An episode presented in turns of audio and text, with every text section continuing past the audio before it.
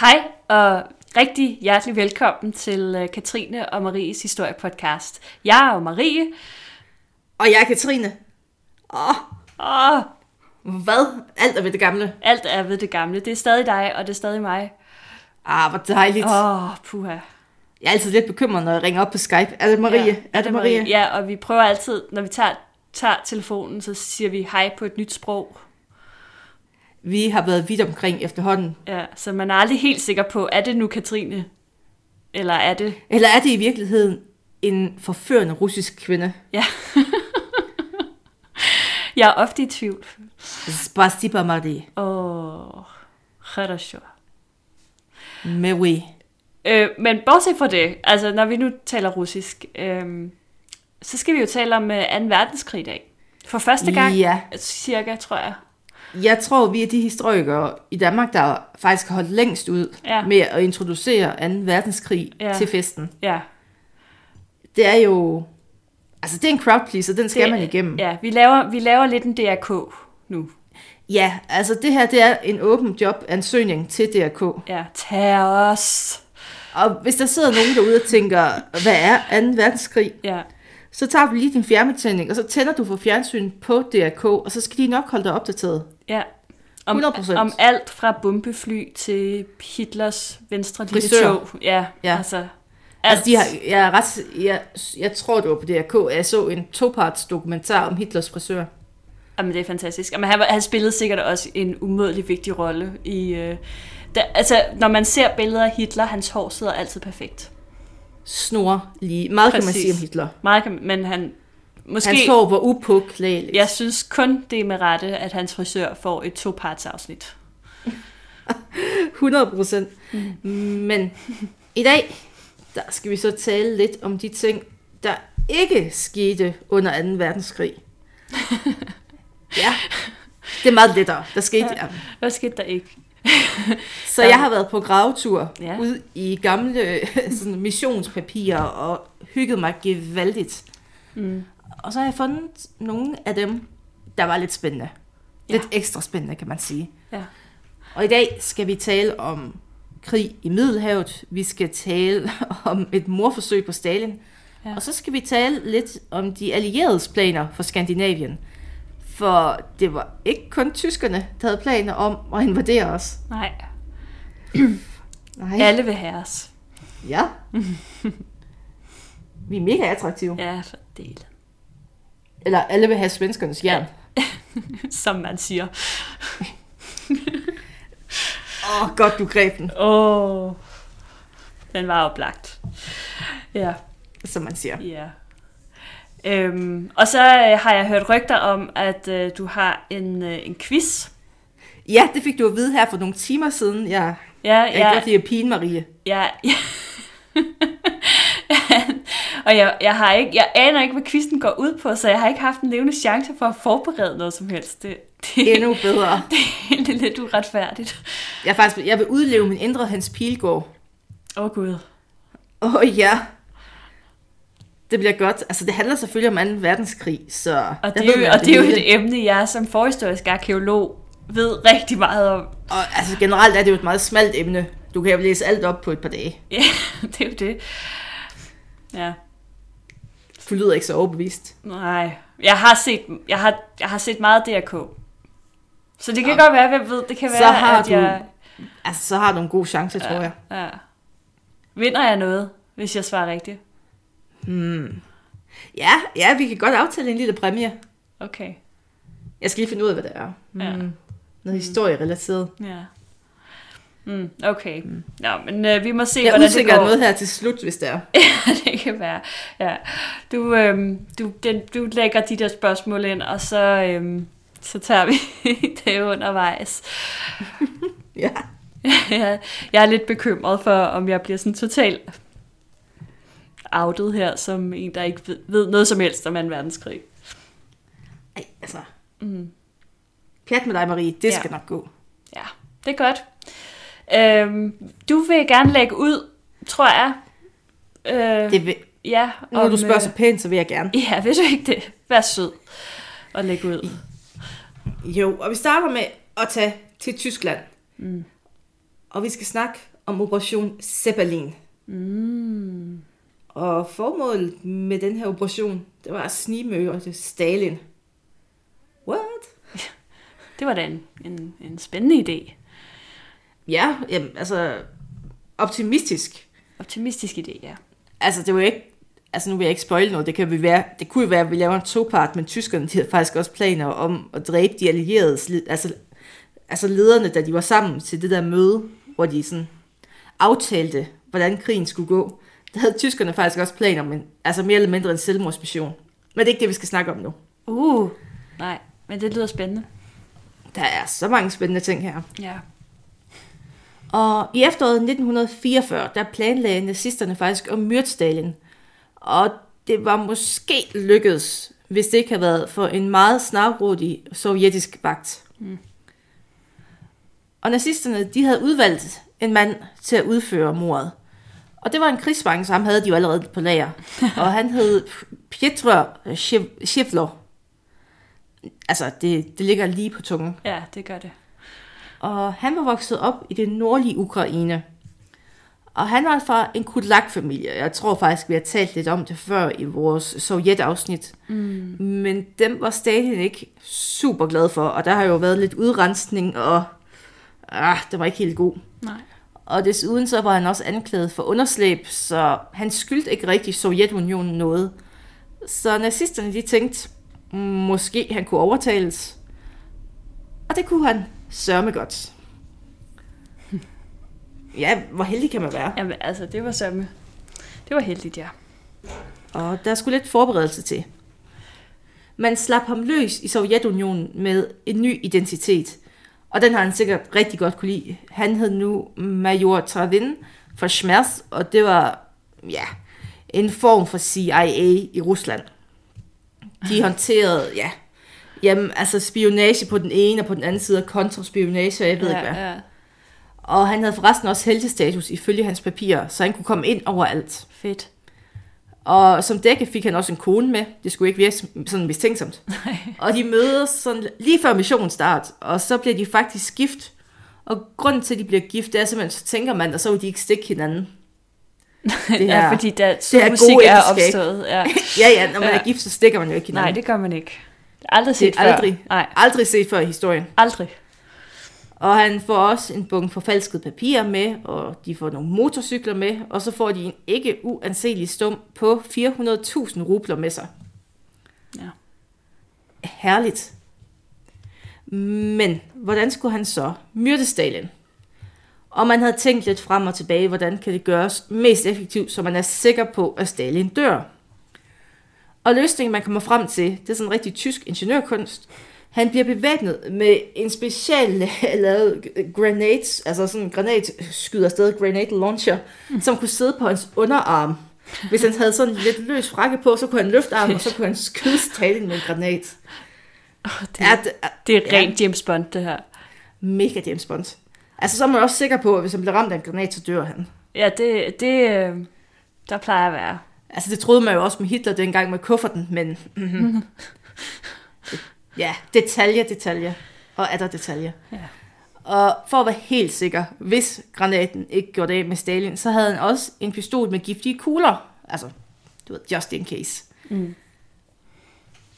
Missionen den startede med, altså man planlagde, at parret det skulle smides ud fra et fly lidt uden for Moskva. Og målet det var egentlig meget simpelt. Infiltrere Kremlin med jeres nye identiteter og myrde Stalin. Og Super enkelt. super enkelt, det gør. Altså, hvorfor havde man ikke tænkt på det noget før? Ja. Russerne, de var dog allerede et anelse mistænkelige, fordi de kunne godt se, at der var nogle fly, der fløj anderledes, end de gjorde, de her tyskere. Det var slet, hmm. Og så har man faktisk også fået et tip fra en skrædder i Riga, som havde fået en bestilling på en russisk militærfrakke, hvor det ene ærme skulle være lidt bredere end ankøbt. Åh oh, nej. Jamen, det er også virkelig mistænkeligt, altså. Der har bare siddet en skrædder og tænkt, hvad er det for et monster, jeg syr til? Ej, hvor sært. Ja. Altså, jeg kan ikke forstå, hvorfor tyskerne ikke kunne have kopieret den frakke selv. Ja, det er... Mm. Rookie mistake. Rookie mistake. Og fordi de, sådan, de vidste godt, at der var et eller andet, der ikke var, som det skulle være, så når de faktisk at få ramt flyet. Og det var, det var faktisk mere held end forstand, de får gjort det. Fordi ordren, den kommer aldrig officielt ud, men der er et batteri, sådan et antiluftskytsbatteri, lidt uden for Moskva, der ser det her fly. Mm-hmm. Og så er de sådan lidt 50-50, skal vi skyde det, skal vi ikke skyde det? Men de også, altså bare for at være sikker, så skød de det. altså man ved jo aldrig. Nej. Øh, men flyet bliver ikke ramt særlig hårdt. Det bliver ramt lidt i vingen, men altså, det er jo ikke noget, man styrter nedad. Så det lykkedes faktisk at lande. Men fordi at vingen var skudt, og sådan, der var lidt med flyet alligevel, øh, så kunne man ikke rigtig stoppe det på landingsbanen, så det brager egentlig bare ind i et træ og bryder mm. i brand. Og sådan en mørk nat, sådan lidt uden for Moskva, så lyser det rimelig meget op. Mm. Og det tiltrækker, sjovt nok, en masse soldater. Fra det her fly, så er der selvfølgelig nogen, der bliver fanget. Men der er faktisk også nogle af tyskerne, der når at flygte fra Moskva tilbage til den tyske front. Mm. Til fods. Så kudos til dem. Ja, for delen. Men branden, det påvirker ikke det nye, det dejlige nygifte par. De har allerede rullet deres motorcykler ud, og nu har de sat kursen mod Moskva. Var de, var de ombord på det fly? Ja, Okay. så det var simpelthen bare at rulle ud for enden af flyet, og så afsted. De var kyniske. Og man havde, man havde også øh, backup-planer, hvis man ikke kunne lande, så kunne man smide dem ud med motorcyklerne. Den lille faldskærm. Fedest, mand. Øh, ja, altså det, der havde de tænkt sig om. ja. Og der er selvfølgelig en masse checkpoints, når du skal fra ind til Moskva, fordi det er et land i krig. Og de kommer ind igennem ret mange af de her checkpoints. Papirerne, det, han er jo en krigsheld og har sin kone med, så det er jo, ja. altså hvorfor ikke lukke dem igennem? Mm. Og alt det går faktisk fint, indtil han kommer til et checkpoint, hvor han sådan snakker lidt med vagten, fordi han er jo casual, han er cool. Mm. Og så siger han, åh, vi har jo kørt hele natten, og åh. Og så står vagten lidt, og så kigger han på deres frakker. Og deres frakker, de er ikke våde. Og det er lidt underligt, Ja. fordi det har regnet hele natten. Mm. Og de der frakker, de, det er jo, regnen var lige stoppet sådan for et par timer siden, så det er underligt, at deres frakker ikke er våde. Mm. Og så tænker han, måske vi lige skal snakke lidt med dem. Ja. Så de bliver tilbageholdt, og så kommer hele kavaleriet, kan man sige, af ja. russere. Fedt. Og så bliver de taget til fange Nå. med deres våben, og ja, Øh, De nåede ikke at få skudt nogen af deres granater og giftige kugler afsted. de nåede ikke at få skudt armgranaten af. Ved man, hvad der skete med dem? Og jeg, vil næsten, jeg er ret sikker på, at det ikke endte godt. Nej. Lad mig sige det på den måde. Nej, det er nok rigtigt. Jeg, jeg tror ikke, Stalin han er typen, der sådan tilgiver den slags planer. Han, han virker ikke umiddelbart som typen, der tilgav altså, man kan folk, der havde fejl, med ham. men det tror jeg ikke, man gør i det her tilfælde. hi- Historien viser, at øhm, nej. Han havde det med ligesom at tage livet af sine fjender. Også bare formodede fjender. Men det Ja, er også en altså- anden historie. Altså selv paranoide mennesker har jo fjender, ja, det... Måske især, hvis man hedder Stalin. hvis man hedder Stalin, ja. ja. Ham kan Åh, vi snakke men- om. Marie, er du klar til Åh. første quizspørgsmål? Åh, oh, ja. Hvis jeg føler mig mega frisk, så har jeg sikkert editet noget kægt quizmusik ind nu. Ja, gør det. Marie, Ja. første spørgsmål. Mm. Hvor mange stykker toiletpapir fik englænderne per dag i deres rationer under 2. verdenskrig?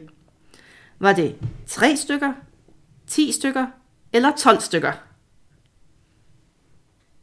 Åh, Jeg sagde jo ikke, det ville blive let. Se- 3, 10 eller 12? Ja. Hmm. Hmm. Hmm. Ja, jeg siger, jeg siger 3. Selvom at, at det er jo meget lidt, og, og det, men, men altså, Det er fuldstændig korrekt. woohoo! Englænderne de fik kun 3 stykker toiletpapir med sig i deres ration per dag. Damn. Og hvis man skal sætte i relief, så fik amerikanerne 22 stykker. Hvorfor fik de kun 3? Det var da latterligt lidt. Fordi englænder, de kan holde sig, Marie. Ja, de, de går ikke lige så meget på toilettet. De strammer ballerne sammen Ja, og går på toilet hver anden dag eller sådan noget. ja. Vildt. Nå, jeg fik et point. Hurra! Ja, det står... Ja!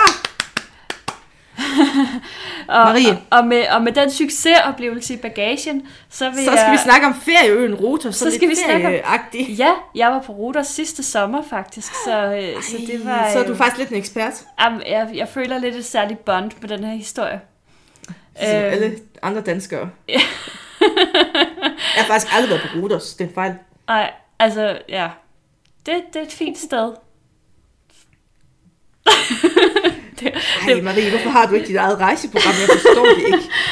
det, var en, øh, det var en dejlig ferie. Øhm, der, er, der er mange turister på Ruders. Det er meget charter, charteragtigt. Inklusiv mig, og jeg var også meget turistagtig. Havde du sandaler på, som nogen? Nej, det havde jeg faktisk ikke. Nej. Nej, jeg er ikke sandal, jeg, accepteret. jeg er ikke sandaltypen. Jeg går ikke, øh, jeg går ikke ind for at, at lufte tær. Synes, de skal... Jeg kan ikke... Nej. Det var en meget skarp holdning lige pludselig. Ja, det er... Uh, puha. Hold de tær væk. Du har en omvendt fodfetish. ja. ja. Øhm, jeg skal tale om øh, den lidt pikante øh, operation handcuff, eller håndjern. Nej, det er slet ikke pikant overhovedet, faktisk. Men, øhm, hvad hedder det? Selvom titlen antyder, at det godt kunne være en eller anden militær erotisk novelle, men ja, nej. på Rodos. Og 50 Shades, sådan en militær setting, Operation Handcuff. Altså, I tager den bare. Jeg synes, den Jeg ved er, godt, hvad jeg skal lave i aften. Jeg skal Ja. have skrevet den. Ja, det skal du. Den er der. Den er der. Den, er, den skriver jo sig selv. Det gør den. Nå, men den her operation, den havde til formål, øh, at øh, britterne, øh, de skulle besætte Rodos, før nazisterne gjorde det. Sådan helt grundlæggende. Og øh, Grækenland spillede jo en ret interessant rolle i krigen, eller sådan en ret speciel rolle i krigen, øh, på grund af landets geografiske beliggenhed, og ikke mindst de græske øers geografiske beliggenhed. Øh, de havde en nøgleposition i Middelhavet, som både Tyskland og ja, deres allierede Italien, øh, men også britterne var utrolig interesserede i. Dem, der kontrollerede Grækenland og de græske øer, øh, især Rodos, øh, de kontrollerede adgangen til Middelhavet, Suezkanalen og faktisk hele Asien. Men, øh, ja, eller måske netop derfor, så kæmpede grækerne rigtig bragt imod besættelsesmagten, øh, imod først italienerne og, og sidenhen også tyskerne. De smed faktisk italienerne ud af Grækenland indtil flere gange. Øh, men øh, Øh, ja, og de gav også tyskerne kamp øh, til tænderne, da de ligesom forsøgte at komme ned og, og tage de her græske øer. Og der er, der er nogle historikere, men ikke Katrine. Ikke mig. Nej. Har hun skrevet i en note. ikke mig. som mener, at grækerne, de gjorde, at, at grækernes modstand, det betød, at tyskerne de udskød invasionen af Sovjetunionen, altså Operation Barbarossa, og at det gav russerne tid nok til at forberede sig, hvilket jo så havde sådan nogle lidt øh, uheldige konsekvenser for tyskerne, kan man sige. Øh, Så andre- derfor var det grækerne, der vandt 2. verdenskrig. Ja, Altså- altså, i virkeligheden, ja. Ja, jeg har lidt svært ved den. Med al respekt for grækerne. Ja, der er også en anden teori, øh, der mener, at, at kampen om Grækenland, det er sådan mest af alt, det var sådan en slags sidebemærkning i 2. verdenskrig, og at, at den allermest ha- handlede om, at, hvad skal man sige, at, at det at besidde Grækenland og de græske øer, det, der var en enorm øh, signalværdi i det for de vestlige stormagter, fordi det var ligesom der, hvor demokratiet var blevet født. Selvfølgelig ikke, altså tyskerne var lidt ligeglade med demokrati på sin vis, men... Men de andre stormagter, de, var, de kunne godt lide Hvis det er vigtigt for de andre børn, var det også vigtigt for Hitler. ja. Øhm, Grækenland måtte altså til sidst opgive kampen, og øh, tyskerne de besatte øh, ja, hele Grækenland og selvfølgelig også de græske øer. Øh, den tyske besættelse af Grækenland, den var mere en almindelig barsk, og det var selv målt efter nazistiske standarder, så det var altså temmelig, træls at være under tysk besættelse. Ja, Tusindvis af mennesker, de sultede, endnu flere blev henrettet, og rigtig mange blev så også derudover slået ihjel i kampe sådan internt mellem øh, modstandsgrupperne i Grækenland. Så det var også sådan, altså de kunne heller ikke rigtig finde ud af det indbyrdes. Det, var, det lyder som en værre rodet og ubehagelig situation, Grækenland var i øh, under 2. verdenskrig. Ja, det er noget, man tit glemmer, at Grækenland ja. Fik jo faktisk også en ordentlig tur på den konto. Ja. Ja. Øhm, det var på det græske fastland, men samme historie gør sig sådan set gældende på, øh, på øerne, øh, hvor besættelsesmagten dog hovedsageligt var italiensk. Øerne de var dog ikke længere en vigtig faktor, og efterhånden som krigen skred frem, så blev de også mere og mere ubetydelige sådan i, den, i, det, i den store fortælling, eller det store, i de store linjer i 2. verdenskrig, kan man sige, eller der hvor fronterne var. Og, øhm, det ændrede sig dog i, øh, i 1943, da det gik op for alle, at Italien de var altså ved at kollapse. De var simpelthen ved at, at overgive sig. Hvem skulle så have kontrollen over de her øer? Øhm, og især var det de dodekanesiske øer, primært Rhodos, øhm, som var interessant på grund af deres strategiske beliggenhed. Havde man magten her, så havde man også kontrollen over det ægæiske hav og det østlige Middelhav. Og især britterne, de var jo meget interesserede i Rhodos på grund af forbindelsen til Suezkanalen og, og den deraf nemme vej til deres områder i, i Asien. De planlagde dermed at vinde kontrollen over Ruders med Operation Handcuff. Udover Ruders, så skulle planen også omfatte den italienske ø Scarpanto. Øhm, og der var tyske styrker på begge øer, men de var meget små, og man forventede egentlig heller ikke, at de ville få hjælp fra italienerne, som jo også var udstationeret på øerne, men de havde jo overgivet sig på det her tidspunkt, så de gad nok ikke hjælp til, eller kunne ikke, eller hvad ved jeg. Øhm, den her operation Handcuff, den skulle så iværksættes øh, med bombardement fra luften, og derefter så ville man sætte tropper i land med USS Kitty Hawk. Det var da det, Verdens bedste navn til det, et er skib. det, det kæreste navn til et krigsskib. Kitty Hawk. Givet, der var sådan en stor killing malet på. det kunne være Hello Kitty. Øh, Hello Kitty. Og japanske kamikaze. Piloter med Hello Kitty logo. åh, nej. Ja. Ja, jamen altså, Ja. hvorfor ikke? Hvorfor ikke? Men, øh, men det krævede jo ligesom, altså for at de kunne bruge den her USS Kitty Hawk, så krævede det jo ligesom, at amerikanerne også synes det her var en, en god idé. Ikke? Og øh, det var amerikanerne sådan ikke 100% sikre på, at de synes det var. Øh, Eisenhower, som jo var præsident på det her tidspunkt, han var meget mere interesseret i Sicilien. Øhm, og han var også lidt usikker på, hvad USA egentlig ville få ud af et angreb på, øh, på Rodos og Scarpanto. Det var jo nok sådan primært, så vidt jeg kan forstå, britterne, der reelt ville få noget ud af det her. Øhm, og derfor kan man måske godt forstå Eisenhowers øh, tøven. Øhm, og i sidste ende, der blev, altså der tog processen her så lang tid. Eisenhower, han forhalede det, øh, at øh, tyskerne, de så ja, nåede at få oprustet på øerne. Jeg ved ikke, om de fik nys om, hvad der måske var i vente. Så de øh, nåede at få oprustet på øerne og cementeret deres magt, og så var det ligesom ikke rigtig nogen mulighed at gennemføre den her mission længere. Øvbøv. Eubøv. Stakkels Churchill. Der er, øhm, altså Churchill havde en tendens til at, lægge nogle ret store planer, som af den ene eller anden grund ikke kunne gennemføres. Ja. Så ja, stakkels Churchill. ja. Men den her, den havde jo været god for ham. Mm. Fordi englænderne, de havde jo stadig deres kolonier på det her tidspunkt. Og det er bare markant lettere at sejle igennem Suezkanalen, end at skulle hele vejen rundt om Afrika, for at komme ned og være kolonimagt. ja. Hvorfor skal det være så bøvlet at bestemme over andre mennesker? Præcis. Det er en problemstilling, vi alle sammen kender til. Ja, ja, Vi kan det er godt... bare meget lettere at bestemme, du kan komme hurtigt ud og, og, sådan, og styre de der Ja, præcis. hottentotter ude i kolonierne, som de mente, de var. Præcis. Ja. Ej, ja. Ja. Ja, åh, britterne. Åh, ja. Ja. Dem og deres imperialisme. Åh, the good old days. Mm. Nå, Marie, Ja, det står et. det så et. Nul. Ja. Er du klar? ja, kom med det. Okay, Det her, det spørger et lille spørgsmål om den amerikanske hær. Mm. I 1941 var den amerikanske hær mindre end dette lands hær. Du får tre valgmuligheder.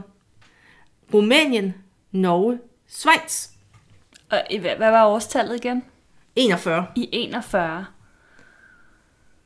Norge, Hvilket Rumænien land havde en- Schweiz? Man kan også spørge omvendt, hvilket land havde en større hær end USA på det her tidspunkt? Åh, oh, det er et trickspørgsmål. Øh, ja. Alt jeg spørger dig om, det er tricks. Ja. Altså, åh, ej, den er svær.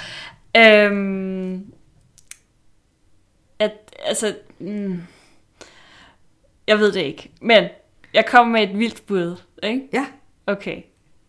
Kan det have været Rumænien, fordi de på en eller anden måde var forbundet til Rusland, så de havde faktisk den hele den russiske her i ryggen? Svaret er rigtigt, men forklaringen er forkert. Okay. Ej, du er god, Marie. Åh, oh, yes. Ja. Rumænien, de havde en her på 700.000 mand i 41, mens amerikanerne faktisk kun, quote unquote, havde en halv million mand. Okay. Vildt. Og den rumænske hærs størrelse hænger lidt sammen med, at det var en af de mest forældede hære i hele Europa. Så det vil sige, at de var meget afhængige af at have mange mænd, fordi de havde dårlige våben. så må man bare have mange mænd i stedet for. ja, okay. Det er så det, der er en vis logik i. Ja, så, så må man kompensere. Mm. Og de fleste af dem, de endte så at tjene Rusland ret dårligt, kan ja, man sige. Okay. Det, var, det var ikke en succesoplevelse. Nej. Det, det var måske det den bedre bare at have en mindre her med sådan gode soldater. Mm, altså, altså, tyskerne havde jo en mindre her med, go- med godt udstyr. Mm. Mens russerne, de havde en meget stor her med så som så udstyr. Mm. Noget af det var rigtig godt, noget af det var, Ikke så godt. ja. hvis, hvis jeg må sige det uden at være kon- kontrarevolutionær, så var det ikke super godt. Nej. Okay. Ja. Hmm. Ej, Marie, du har to point. Ej, det går simpelthen så godt. Det havde du faktisk ikke troet. Jo, jeg havde. Ja. Du var meget skeptisk, stillet- inden vi gik i gang, vil jeg sige. Så en altså... ting Altså- er, hvad du siger, når optagelsen den kører. Jamen, jeg er jo en two-faced bitch. Du ved det, Marie. ja. ja. Sådan er det. Kunne du ikke tænke dig måske at kaste dig ud i operation, i den næste operation? Jo, nu skal resten af programmet, det kommer til at handle om Skandinavien. Ja. Fordi at det var jo ikke kun tyskerne, der syntes, vi var interessante. Det gjorde de allierede i høj grad også. Altså, mm. vi var virkelig, altså, the bell of the ball. Alle ville have os. Ja. Sådan er det. Jamen, sådan er vi. Sådan er vi. Eller, de vil have de svenske jernressourcer. Men, shh. Operation Stratford. Formålet med den operation, det var at forhindre en tysk invasion af Skandinavien. Og det var britterne og franskmændene, der havde det mål. Og hvordan ville man gøre det? Det var egentlig altså meget let at besætte de svenske jernressourcer. For hvis man besad dem, så havde tyskerne ingen interesse i at komme op til Skandinavien. Og man godkendte faktisk allerede operationen på Paris-mødet den 5. februar 1940. Og på det her tidspunkt, der stod det faktisk allerede klar, at nazisterne havde planer for Skandinavien. Altså et par måneder før de besatte os, fandt man ud af, at de havde planer. Super. Ja, altså, for delen. Deres efterretningstjenester, de var bare spot on. Spot on. Og de allierede, de ville for alt i verden forhindre dette. Jeg tror, jeg skal nyse. Det Ej, vi prøver at køre videre. Kender, du, kender du ikke det, når man har et nys, der bare tænker, Jo. ah, nej. Ah, ah, ah, ah. Jo, nej. Ja, Og så lige Ah. pludselig kommer der... Ja, lige pludselig flyver jeg tilbage i lokalet. Og planen, det var egentlig meget simpel. Man ville placere 100.000 meget velbevæbnede soldater i det centrale Sverige. Og de ville jo så være klar til, hvis nazisterne de kom. Så havde man ligesom haft tid til at sådan grave sig lidt ned og lægge fælder for dem. Så egentlig en god idé. Mm. Og som vi har snakket om allerede, så havde Churchill en tendens til at slå lidt for stort brød op. Han, ja, han tænkte lidt for stort nogle gange. Mm. og der er også nogen, der har argumenteret for, at hans måde at tænke krig på, den var forældet på det her tidspunkt. han var ikke klar til en verden med blitzkrig. Og det er der nogen, der argumenterer for. Jeg ved ikke helt. Ja. Jeg vil ikke undervurdere Churchill. Nej. Og grunden til, at Skandinavien egentlig var spændende for Churchill, det var, at man ville jo egentlig helst, at man ville slet ikke have, at tyskerne de fik fat i den svenske jernmalm. Mm. Og ja, så kunne man så se videre, at svenskerne de jo ikke havde nogen forbehold for at sælge det til nazisterne, men ja. Uh, uh, bruder folk mig et vist sted. Og han kunne egentlig gå, han, han fantaserede lidt om tanken om, at han ville kvæle tyskerne langsomt på flere fronter. Nå, jeg Hvad troede du, Marie? ikke noget. Jo, du gjorde. Jeg så bare sådan tegnefilmsagtigt for mig med Churchill, der bare vil kvæle alle tyskerne. Jamen, det ville han faktisk. Ja. Altså, han drømte jo faktisk om indtil omkring 42, Ja. at man kunne kvæle tyskerne langsomt ved at lukke dem inde. Altså, vil sige, at I får ikke Skandinavien. Fordi så havde man jo muligheden for at presse ned fra nord, og man havde muligheden for at presse ind fra øst, og man havde mulighed for at presse ind fra vest, og mm. det kunne han godt lide. Ja. Og så man bare udmatte dem. Ja. Fordi det mente han var den letteste måde at gøre det på uden tab. Ja. Og så kan man sige, at tiden løb jo fra ham på det her tidspunkt, fordi at tyskerne de bare måede igennem stort set alt. Ja. Der var ikke rigtig muligheden for at altså, spille ventespil med tyskerne på det her tidspunkt. Tyskerne gad ikke spille det spil i hvert fald. Nej, de har ligesom fået ud af det der blitzkrig. Det var bare, det var noget, der virkede, Ja. indtil at det så blev vinter. Men, Ja. Det virker, det, det virker lidt som om, det sådan er øh, Churchills øh, udfordring, det der med, at han måske lige venter lidt for lang tid med at handle. Ja, eller hans Så- planer er så store, at de tager lang tid at få sat i system. Ja. Altså det der med, at hvis du samarbejder med Frankrig, som jo var besat, og skulle have udstyr til 100.000 mand, Og vi ved jo alle sammen, hvordan det er at arbejde sammen med Frankrig. Præcis, Ja. og man så skal have dem, man skal have fundet 10.000 eller 100.000 ja. mand, man skal have givet dem udstyr, man skal have aftalt med Sverige, at man godt må sætte folk ind, ja. og ligesom at sige, her står de. Der var sådan nogle flere, der er nogle ringe, man skulle igennem. Ja. Og hvorfor skete det så ikke, kan man sige? Der, mm. Igen var nazisterne lidt for hurtigt. Fordi at øh, i april 1940, der var det lidt som om, at Danmark Norge de røg, så det var lidt svært at komme til Sverige. Så skulle man sejle igennem nazistisk farvand, og det kunne godt gå galt, lad mig sige det på den måde. Ja. Og svenskerne, de holdt jo på deres ret til at være neutrale i den her konflikt. Og så solgte de jo også jernet frivilligt. Det er også så fint af dem. Altså, Ja, tak for det. ja, Skide Tak tak, som man kan sige. Tak, tak for det. Og så var det igen problemet med at skaffe mænd og materiel og få aftalerne på plads. Så det var derfor, at Operation Stratford aldrig blev til noget. Mm. Men man kunne sige, at hvis englænder de bare havde handlet sådan her, mm. så kunne det jo godt have været, at... Altså så kan jeg se to scenarier realistisk set. Mm. At øh, nazisterne tænker, hmm, måske vi skal vente lidt med den her invasion. Eller de bare havde møget igennem og ikke været altså nu siger jeg det, lige så søde som de var den 9. april. Ja, Altså de kunne have været meget værre. ja. De kunne have Nogle røvhuller, alt. men det kunne altså, have været værre. Ja, ja. præcis. Ja. De kunne have givet os Holland, altså de kunne have givet os vores nye Holland, altså. Ja, ja. Så, ja. the lesser of two evils. Pest eller kolera? De gode minder. De gode minder. Nå, hvilket spørgsmål skal vi så tage nu? Hmm. Jeg tror godt, du kan tage den her. Ja. Er det, er det sidste spørgsmål nu? Der er et Øh, til. jeg har et til jer. Oh, okay. Og måske et bonusspørgsmål, hvis du uh. føler dig Uh. virkelig ovenpå. Okay. For ikke at bruge det tyske udtryk hamburger, skiftede amerikanerne under kriget burgerens navn ud med Patriot Bun, Burger eller Liberty Steak. Nå, det var det, der var spørgsmålet. Ja, ja åh, jeg skulle, skulle, jeg have lavet, en- skulle jeg have lavet en dramatisk quizmaster pause. Ja, jeg sad ved, Skal- hvornår kommer det? Spørgsmål. Nej, kan jeg lige få valgmulighederne igen så? En Patriot Bun, ja, en burger eller Liberty Steak? Altså, jeg synes, jeg har hørt det sidste. Jeg, jeg tager det sidste, selvom det sikkert er forkert. Du har tre rigtige, Marie. Åh, oh, mand. Tak, DRK. DRK har lært dig så meget. Jeg elsker det. Jeg siger aldrig noget ondt om DRK igen. Har du nogensinde sagt noget ondt om DRK? Aldrig i nogensinde. Ej, jeg skulle lige til at sige.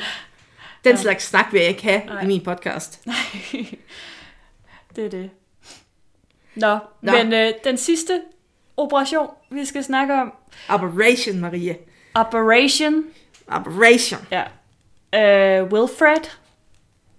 Øh, jeg, vil, jeg, jeg, jeg tænker lidt, den måske har været sådan samtidig med den, du lige har fortalt om. Der har været lidt overlap, lad mig sige det på den Ja, måde. ja. Og den handler igen om øh, Churchills ønske om at bremse jernleveringerne fra Sverige til Tyskland. Eller øh, altså ikke decideret besætte jernressourcerne, øh, ressourcerne, men simpelthen bremse øh, de her leveringer, fordi svenskerne var jo tilsyneladende ligeglade og solgte jo gladeligt jernet. Så man må ligesom stoppe det her et andet sted. Øhm, Allerede ved krigens udbrud i 1939, der havde England og Frankrig etableret en blokade til søs, som skulle svække Tyskland ved at forhindre importen af forskellige råstoffer herunder øh, jernet. Generelt så var England og Frankrig ret opsatte på at forhindre, at tyskerne angreb Skandinavien, fordi udover at det ville sikre tyskerne adgang til jernressourcerne, så ville det jo også pludselig øh, give dem adgang til en masse havne og lufthavne, hvor de jo kunne tage ud på øh, bombetogter og rekognosceringer og hvad man nu ellers laver, når man er en tysk besættelsesmagt. Faktisk så var de så bekymrede, at de i forbindelse med vinterkrigen i Finland, hvor russerne de jo angreb i 1939, planlagde at bede Norge og Sverige om lov til at sende væbnede tropper gennem deres lande, officielt for at hjælpe finnerne, men reelt for at besætte de svenske jernmalmressourcer og Ej, norske sikke hjælp. havne. Ej, tak. Ej, hvor sødt. Ja, hverken Norge eller Sverige, de hoppede på den historie. Øhm, de var bange for, måske med rette, kan man sige, at det ville fremprovokere et angreb fra tyskerne. Øhm, og det ville man egentlig rigtig gerne undgå. Churchills nye plan var derfor at minere søvejene langs med den norske vestkyst, altså de søveje, som tyskerne benyttede til at sejle jern fra de neutrale områder i Skandinavien og så hjem til Tyskland. Hermed håbede han at kunne lokke de tyske skibe ud på det åbne hav, hvor blokadeskibene derefter kunne fange eller synke dem, bombe dem, gøre hvad de vil med dem, ødelægge dem. Militær og genihjerne, der bare slår til der. Præcis. Jeg ved alt om den slags. Det skulle altså være øh, Operation Admiral Marie. Wilfred. Ja. Ja. Operation Wilfred, ja. Ja, det var det. Det var forventet, måske endda håbet, at øh, den her operation ville fremprovokere et tysk svar. For eksempel en invasion, og derfor så blev opera- må jeg godt sige operation, Jo, og derfor blev Operation Vilfred øh, fuldt op, fuldt op, det der var så sødt, øhm, fuldt op af planen R4, der gik ud på, at engelske og franske tropper, de lynhurtigt ville besætte Norge, altså hvis øh, tyskerne de invaderede, ikke? så ville de lynhurtigt besætte Norge, både for at sikre jernressourcerne, men også nogle af de strategisk vigtige havne, som for eksempel Narvik, som var den store udskibningshavn, hvorfra svenskerne de ligesom sendte det meste af deres jernmalm ud. De sendte det på sådan et tog fra Sverige, og så op til Narvik, og så ud på skib. Væk. Det var meningen, at planen skulle sættes i værk i foråret 1940, men sjovt nok, så iværksatte tyskerne så Operation Weserübing. Weserübing? Weserübing? Ja, Vi så Rybing, Weserübing. Ja, der er et umelav. som alle vi andre øh, også bare kender som besættelsen af Danmark og Norge. Øh, og det skete jo i april 1940. Jeg anede faktisk ikke, at det hed Operation Weserübing. Ja, nå. Så Rybing. Ja. Man, skal, man lærer noget nyt hver dag. Øhm, dette sammenfald, altså at de lige pludselig besatte Danmark og Norge, øhm, samtidig med, at Churchill havde tænkt sig øh, at sætte Operation Vilfred i gang, det tolkes af nogle historikere som et udtryk for, at tyskerne udmærket kendte til Churchills planer, og at invasionen var en måde at forhindre, at de blev til noget. Det virker jo egentlig meget sandsynligt, synes jeg. Øhm, og at de allierede sig faktisk også dermed havde givet Hitler en undskyldning for at invadere. Øhm, på grund af tyskernes øh, overraskelsesangreb der i, i april øh, 1940, så kunne planen R4 heller ikke rigtig implementeres, i hvert fald ikke i den øhm, form, som den oprindelige var tænkt. Men allierede tropper blev alligevel sendt til Norge for at hjælpe øhm, modstands, øh, ja, i modstand mod den tyske besættelse så vidt jeg kan læse. Og nu må jeg blankt tilstå det, fordi jeg ved faktisk ikke særlig meget om besættelsen af, af Norge, så det kan godt være, at jeg har misforstået det lidt. Men det lyder umiddelbart som om, at, at nordmændene de rent faktisk gjorde modstand. Da, de gjorde rigtig meget modstand. Ja, altså der var rent faktisk krig, øhm, da, da tyskerne de ligesom besatte. Og, Jamen har du ikke set den der, altså nu hvis man skal tage lidt populær historisk, ja, ja. har du ikke set den der tungt vand? Nej, du spørger mig, om jeg har set en film. Jamen, det er jo en serie, Marie. Den er faktisk rigtig god. Nå, okay. Søren Pilemark er med. Øj, hold Han er op. et spor. Nej, er det rigtigt? Hold da op. Nej, Ja. den har jeg ikke set. Jamen, altså amerikan, altså, der var jo forskellige interesser. Der var jo også, sjovt nok, det med tungt vand, Ja. som de allierede det man ikke var glade for, at man kunne lave i Norge. Nej. Så, og så var der alt det andet, så man, Ja. det, var, det var noget, man gik meget op i. Ja. Der var lidt mere gang i den deroppe, end der var i Danmark. Ja, og, og de var faktisk, altså nordmændene var faktisk ved at vinde over tyskerne. Det var faktisk ved Narvik ved havnen der. ja de var jo ved at lave en Ja. Finland på ja. dem. Øh, men det er vist en anden historie. Det er helt klart noget, vi skal tilbage til. Så, men endnu en gang kan man sige, at øh, Churchill, han, øh, ja, han havde en plan, og øh, det, der skete ikke rigtig så meget mere end det. Jamen, åh, stakkels Churchill. Ja, altså, jeg fik lidt ondt af Churchill. Jeg, jeg elsker Churchill på rigtig mange måder, men åh, det går ondt ind i sjælen. Han var ikke, han var ikke sådan det... Lige på det punkt der var han ikke det vaksedyr i, i klassen. Nej, men altså, man kan også sige, at ja, ja, fred med det, Churchill. Ja. Fred med det. Ja. Nå, Marie, jeg har to spørgsmål til. Ja. Øhm, du, jeg vil sige, når du klarer det så godt, så må du selv vælge. Nå. Skal det handle om chokolade, eller skal det handle om atomvåben? Åh, oh, Gud. Øh, Du må også på begge, så siger vi, det sidste ikke tæller. Ja, okay, lad os sige det sådan. Okay, hvad for en skal tælle så? Det bestemmer du. Okay, så tager vi chokoladen. Hvilken chokolade blev utrolig populær efter 2. verdenskrig, fordi den havde været med i de allieredes feltrationer? Var det Marsbarn, var det Milky Ways, eller var det M&M's? Det var M&M's. Nemlig! Woohoo! Sådan 4 ud af 4, Marie. Yes! Jeg er Jeg. 2. verdenskrigs ekspert. Um, altså, DRK, de er i gang med at tage dit nummer ind. Øh, for deleren. Ja. Ej, jeg er så stolt af dig. Men se, det kommer nogle gange så, at alt, at læse alt det der populær historie, det, det er godt. Det popper op. Ja, Så Ej, jeg er en- så glad. en eller anden dag, så, så får man brug for den viden. Altså, er der viden, man ikke har brug for? Nej, det tror jeg ikke. det tror jeg faktisk heller ikke, der er. Man har Nå. brug for al viden. Skal vi lige tage det sidste spørgsmål? Bonusspørgsmålet, ja. det, det er måske lidt mere tricky. Ja, okay. Er rygtet omkring de tyske atomvåben sand? Altså, der er jo rygtet om, at havde tyskerne atomvåben, eller havde de dem ikke. Ej, det er godt nok et trickspørgsmål. Ja, eller det er et ja-nej-spørgsmål, men... Nå, ja, okay, på den måde. Ja, men, men altså, åh, så bevæger vi os jo ud i noget konspiration. Nej, det er meget øh, veldokumenteret, Nå, okay. om de havde eller ikke havde. Øhm, det havde de... Øh, det havde de. Tyskerne havde det. De havde alle mulige seje våben. Selvfølgelig havde de også atomvåben. De havde dem ikke Nå. Færdige, men de havde det, man nok ville kalde en meget fremskreden prototype. Okay. Og man havde alle udregningerne. Man havde faktisk mængden af plutonium, altså ned til et mygram, næsten ramt rigtigt. Wow. Og så fandt man faktisk også nogle planer fra 1943 allerede. Og der havde man tyskerne nogle billeder af nogle store byer ude på den amerikanske vestkyst, for eksempel New York.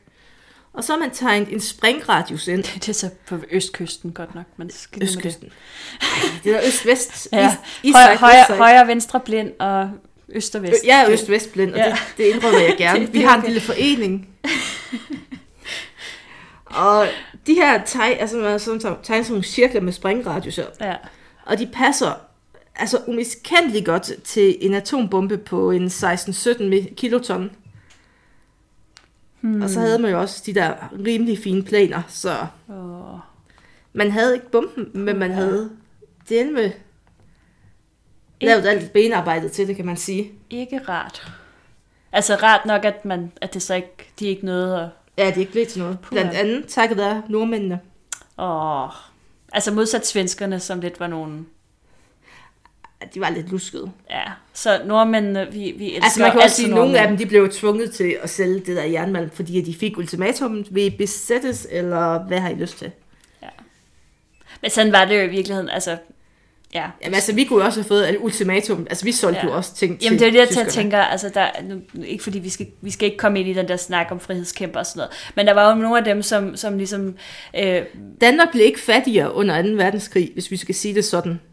Nej, men jeg tænker også bare, at der var jo en del af dem der, som solgte ting til tyskerne, for eksempel, der var den her klædefabrik i København, Ja. øhm, English House, Ja, og landbruget Ja, men, men altså, de, de, var jo, der var jo ligesom ikke, de havde jo ligesom ikke rigtig noget valg, vel? Altså, vi leverer, øh, I, I vil da gerne levere uniformer til os, ikke? Ja, tak.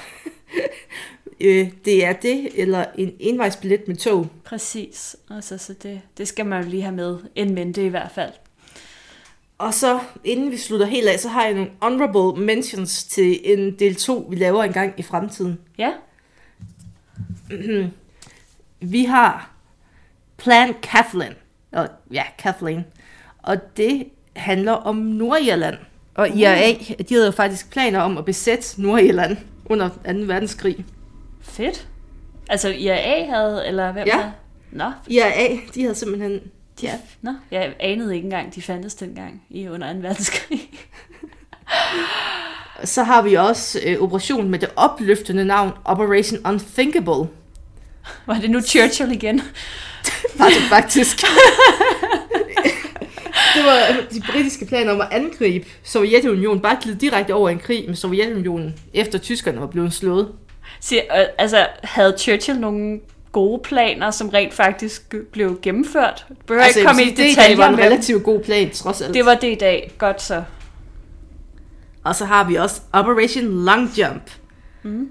Og det var de tyske planer om at snigmørte Churchill og Roosevelt og Stalin på samme tid. Roosevelt. Ja? Altså, englænderne ville myrde Roosevelt. Nej, nej, nej, nej, nej. De ville heller ikke myrde Churchill, Marie. Det var tyskerne. Nå, undskyld, jeg hørte, jeg hørte noget andet. Ej, men jeg hører jo som en brækket arm, altså nu skal jeg også... Godt så. Maries ører er ikke, hvad de har været. Nej, jeg er gammel og døv. Det er ligesom, altså nogle gange er det som at snakke med Fernando Møge, når jeg snakker. Det er virkelig... Hvad siger manden? Hvad siger hun? Missa! Og så slår du mig med stokken. Ja. Nå, Marie, hvad, hvad skal vi snakke om næste gang? Kan du høre mig? Øhm, ja, men ja, altså, så, så vidt jeg husker, så fortsætter vi jo lidt i vores øh, krigsspor. Ja, Og øhm, vi skal snakke om spioner under skal, den kolde krig. Ja, vi skal Ja. snakke om spioner under en... Ikke 2. verdenskrig, under den kolde krig. det kører virkelig godt for mig. Ja. Altså til gengæld fik du alle i quizzen rigtigt. Ja, bortset fra den med atombomben. Jamen det var jo ikke den, Ej, den var sådan delvis rigtig. Jeg skal have lavet en medalje til dig eller et eller andet. Ja, en tegning. En lille, et lille diplom. Ja. Sådan. Og vi kan også lave nogle ekstra spørgsmål og lægge dem ud. Og så kan man få et diplom. Det tror jeg, der vil være... Det tror jeg, folk gerne vil have. Altså, hvem vil ikke have det? Obscure facts for 2. verdenskrig, Ja. diplomet. ja, præcis. Altså, det vil, altså, jeg vil hænge det op i en ramme. Ja, for det gør vi. Nej, det tror jeg godt, folk vil have, ikke? Vi det, siger, de unge så lægger vi spørgsmål ud, så der er ikke et øje, der svarer på dem. Og så er det bare dig, der sidder og svarer igen at få ja, diplomet. jeg ved det. Ja, ja, jeg er så god. Me so goodie. Jeg vil have 20 diplomer. Laver en collage af diplomer. Og den vedlægger den, når du skal søge job næste gang og sådan noget. Ja. Jeg har svaret rigtigt på alle historiepodcastens Jeg spørgsmål. Ja. Ja. Så får man sikkert bare at vide, at man er overkvalificeret. Ja. Og det var et meget bittert Åh, grin. Det er sådan, jeg kører. Ja. Nå. Til Øhm. næste gang. ja.